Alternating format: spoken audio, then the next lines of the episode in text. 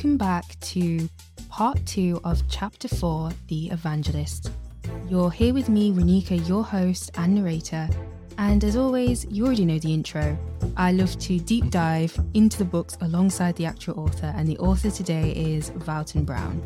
And if you haven't listened to part one, please do go back. We discussed the intro to this chapter and what it meant, and we also looked at two key evangelists so far, which were Francis Galton and Julian Sorell Huxley. And in this part two, we are going to be looking at our third and last evangelist for this section. And I've termed this person the pioneer of modernity. Valton might have a different opinion because obviously he's the author, so that's fine. But our third evangelist is a contentious character, and she is called Margaret Higgins Sanger. So before I ask Valton who he has presented Margaret Sanger as or the information he found, I'm going to read what he described her as in the book from page 80. Valton said, however, there are clear divisions on Margaret Sanger's intentions when it came to the issue of race. In one corner, she is viewed as the determined feminist trying to liberate women, giving them a choice over their bodies. On the other hand, she is deemed a racist whose goal was to target poor ethnic groups and reduce their birth rate. Is it possible to resolve this? Could it be that we have got her all wrong and she was simply acting in a manner that was considered normal in her day? So, the first question I want to ask Valton, I mean, we've just got straight in there. uh, the first question I want to ask Valton is why is Margaret Sanger such a contentious character? Well, Margaret Sanger is the face of birth control in the same way that Charles Darwin is the face of evolution. She's an intelligent woman. She can obviously draw a crowd. And because of the way that she was as an individual, she led quite a, a colourful life, I think. You know, she didn't hold back in anything she did. And that could well have been because of her early experience as a child, you see. So yeah, she's quite a formidable character. Yeah, and when I was doing some wider reading as well on Margaret Sanger, you used a quote from one of her statements that she was saying to Clarence Gamble in a letter on the 10th of December. And it says, let me just read a really small snippet. To employ a full time Negro physician, it seems to me from my experience where I have been in North Carolina, Georgia, Tennessee, and Texas, that while the coloured Negroes have great respect for white doctors, they can get closer to their own members and more or less lay their cards on the table, which means their ignorance, superstitions, and doubts. They do not do this with white people, and if we can train the Negro doctor at the clinic, he can go among them with enthusiasm and with knowledge, which I believe will have far reaching results among the coloured people. His work, in my opinion, should be entirely with the Negro profession and the nurses, hospital social workers, as well as the county's white doctors, his success will depend upon his personality and his training by us. The minister's work is also important, and also he should be trained, perhaps by the Federation, as to our ideals and the goal that we hope to reach. We do not want word to go out that we want to exterminate the Negro population, and the minister is the man who can straighten out that idea if it ever occurs to any of their more rebellious members. This one quote alone, when I was reading around, has been back and forth between yes, like you said at the beginning, yes, she is a racist versus no, you're taking it out of context. She wanted to have uh, the Negro Project, which is what this is all connected to, to allow the black community to have control over their birth rates and things like that. What is your stance, or more accurately, the stance you took in the book about Margaret Sanger? When I looked at the character of Margaret Sanger and I saw that letter, I came across the same issues, which is why I wrote the way I did. That there are two camps. It's usually based on what the individual believes. So, if this is about women taking control of their bodies, then absolutely they would say Margaret Sanger is a person that was trying to advocate that women have the right to choose what they do with their bodies. On the flip side, there were those that were experiencing things like sterilization, whereas if they were mothers and they were from the black community, they could give birth to the child, but then unknown to them, they'd be sterilized at the same time. Some of the funding from Margaret Sanger's work went into that. So you get this conflict of two opinions feminism on one side and the issue of race on the other and its abuses. She's a very complicated character, but yet not so complicated when you put her into the context of the whole narrative. And this is why joining the dots for me was so key to unraveling some of these questions Now, there's some footage that's gone around that just isn't true, photographs and things that are not accurate. Someone's fabricated the information, but take all that away. Margaret Sanger was a eugenicist. Okay. She didn't hide that. In the interviews that she had, of course, she wanted to see the birth rates controlled and that people that she believed didn't have the means wouldn't have to suffer, or the children wouldn't have to suffer, should I say, at the hands of the parents because the parents were stupid enough to have the children when they couldn't afford it. That is the, the Margaret Sanger that I keep coming across. On top of that, you mentioned Clarence Gamble. There are other characters that she was connected to that when you read about them, you see that they have the same belief system. It's the same belief system. That's the key part of all of this. You can do humanitarian works and hate the people you're working with, but it gives you a profile, right? If you go back to her beginning, I think this is, she even says this herself, this is what really impacted where she went and how she went about things. So her mother gave birth to 11 children and she had seven miscarriages.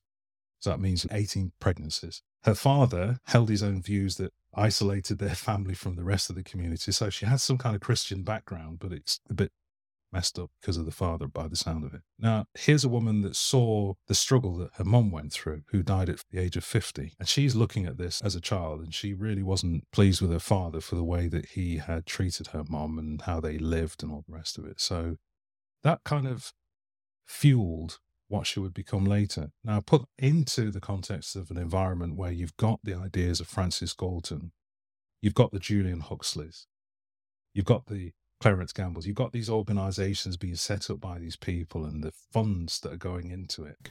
And then you've got this lady who wants to open the first clinic for birth control. She gets herself into all sorts of trouble. She's fled the country. She comes to Britain. And lo and behold, she connects with the British version of Margaret Sanger and become uh, almost like an alliance in uh, winning this battle to control the number of children that's being born within the poorer communities. Now, if you're a eugenicist and you have you that you have that kind of influence, you'll see in the book that it was really about controlling those numbers. And do a bit more research on Margaret Sanger. That letter that you you read is the one that people argue about and focus in on that alone, but don't actually look at the wider picture. Put it into context, look at all the different strands, and you'll see it's part of the same narrative as some of the others. Yeah, because as you mentioned, the letter was to Clarence Gamble. And in this chapter, you also do talk about Clarence Gamble as one of the five evangelists. And he definitely was a eugenicist through and through. And so you're basically saying with association and discussions like this, it's not going to be for the yeah. benefit of the people yeah. uh, when you're sending a letter to Clarence Gamble. Absolutely. But here's a key, which is why I put this in the book as well each of these individuals that set up organizations that are still around today, the organizations themselves are releasing um, articles to distance themselves from the beliefs of the founders, which include Margaret Sanger. If everything she did was right and it was all based on wanting to help the needy and all this sort of stuff, then they wouldn't have any need to try and distance themselves. They had to admit that actually she had some pretty dangerous views very true, because that was another interesting element of this chapter was the organizations like Francis Galton's organization did the same. Yes. And I think as well Clarence Gamble was another one mm-hmm. with Pathfinder Fund or something like that. So this character and, and this person, Margaret Sanger, is a very interesting character. And mm. I was really impressed with when I was reading through this chapter that you included her as one of the eugenicists, even though uh, not one of the eugenicists, but one of the evangelists, even though you knew it, it would be quite a hot topic. Yeah. Um, bringing her out as a, a prominent character. And what would you say then that Margaret Sanger contributed to the eugenics movement? She was the lady that came up with the term birth control. Now, as I say, there's the conspiracy world that talk about population control and different things about the planet. But here, it's not a theory, it's, it's a statement of fact. She, she coined the phrase birth control and she used every skill that she had to promote the idea. Everything. She was in and out of prison a few times. She wasn't prepared to back down on what she believed. And this is what made her that character that stood out from even some of the men that we have in this uh, in this period. She literally was an intelligent, articulate woman who, for whatever reason, was able to capture the minds and hearts and the narrative of, of women across the world. Sadly, it impacted on the black community in a way that still there are people who's talking about their experiences and how they um, literally have had to try and campaign to get recognition for what was done to them when they were under the regime that was implemented through the laws and different things that these people created, basically. Mm.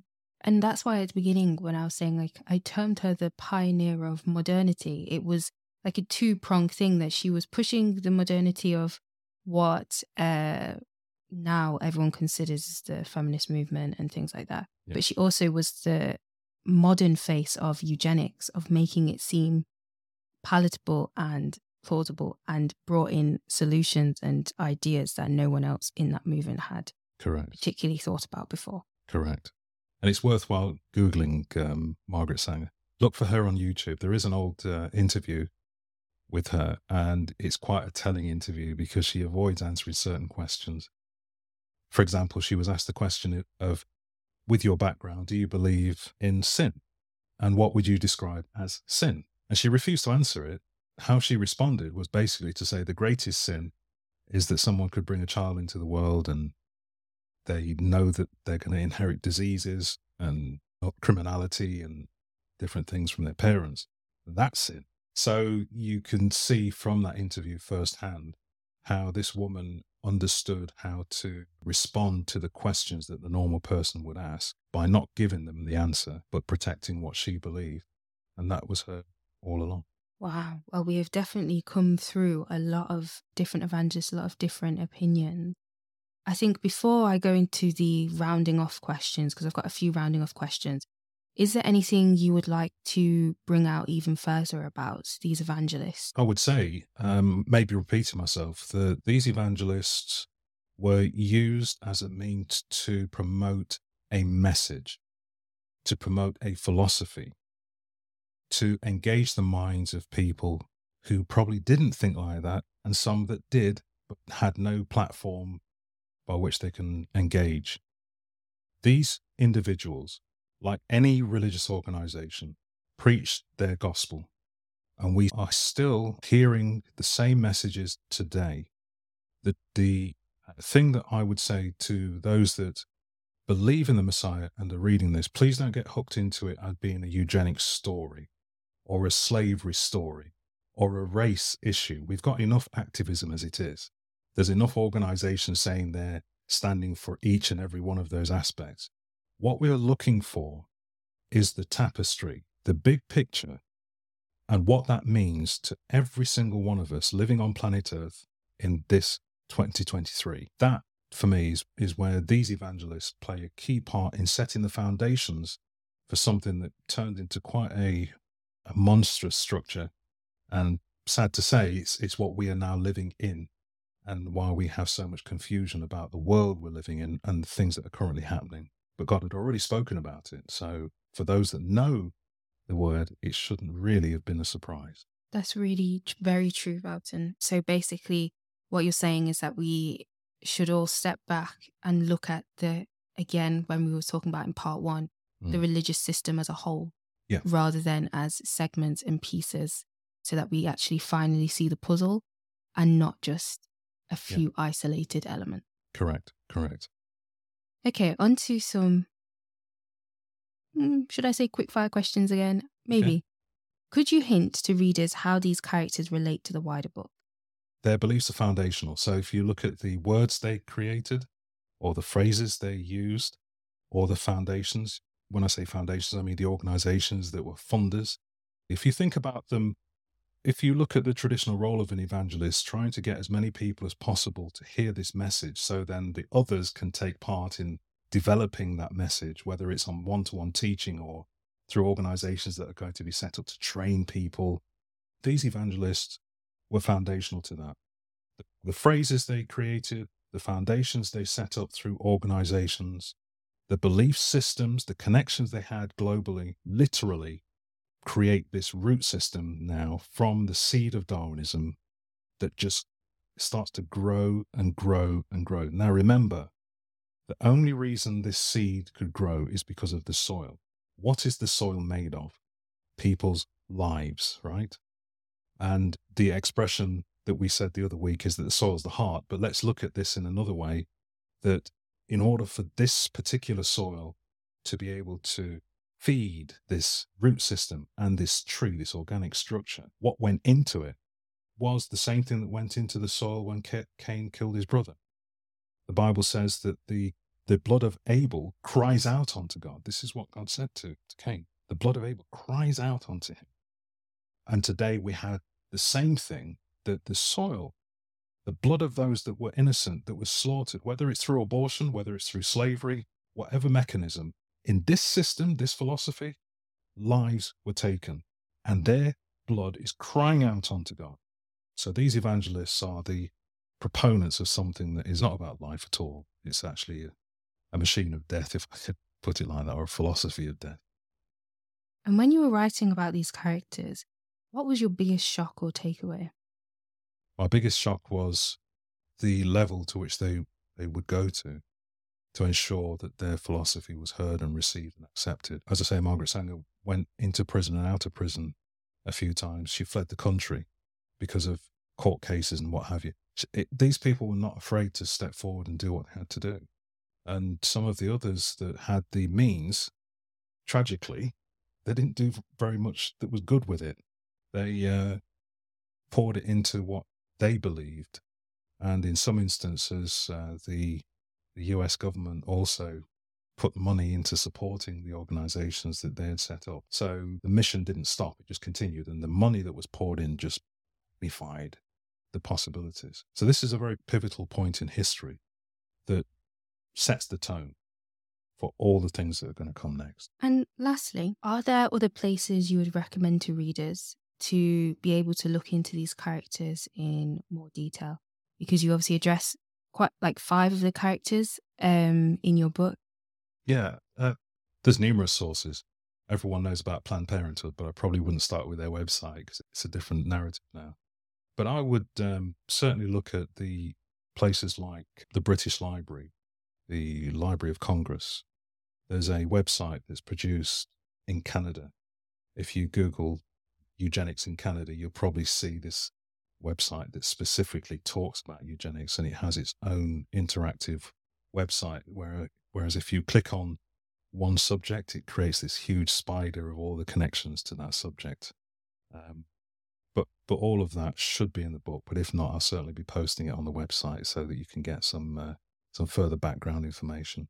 That's really good. Thank you so much. Because one of the really interesting parts of this chapter was to go and look at the footnotes and find out where the articles were mm. in relationship to the wider society. Because, for example, with Francis Galton, he was ri- writing in Macmillan magazine, which was almost a revolutionary magazine at the time in British society. Yeah.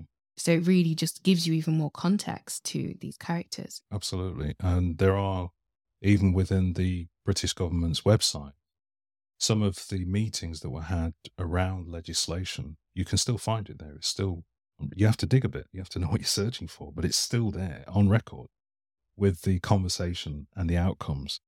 So it's there. And uh, probably this is why it's not been put together like this before, because really do have to do some digging to find those elements that seem to be almost hidden away. A bit like the hidden tree, right? A bit like the hidden tree. I like it. Is there anything else you would like to add as a lasting note for this chapter? Again, same as before, really, just to keep reading. Um, it's this whole book is intended to be a, a, a tool, a, uh, a compass to help the reader to step back not to be so drawn in by one aspect of our existence here and get lost in one, one story or area, but to step back, take an overview, but do it prayerfully. It's important that we understand this now. I believe this was given now because we're actually being bombarded with all kinds of things and, and things are changing fast. And it can be very, very confusing. But by God's grace, this will help to settle some of those questions and to provide some clarity. And bear in mind that these evangelists, they are the opposite to the apostles and prophets of the Bible, but their mission is pretty much the same going into all the world and preaching this gospel, false one, and also getting them to become part and parcel of that movement. Thank you so much, Valton, for joining us today to look at this chapter. Like I mentioned at the beginning, a very different format of a chapter, but also very pivotal, I guess, for how we then go forward and seeing the outcome of their beliefs and systems, because sometimes we can really m- remove the people out of history. Sure. And we're starting to see the individuals that made up this historical tapestry. So, next episode, we'll be looking into chapter 5, The Hidden Tree. If you enjoyed what you listened today but haven't purchased the book, the book is available on all major retailers such as Amazon and Waterstones. And we hope you can join us for the next episode of Beside the Author. Thank you for everyone listening and everyone who's been on this journey with us so far. Have a great rest of your day. Goodbye.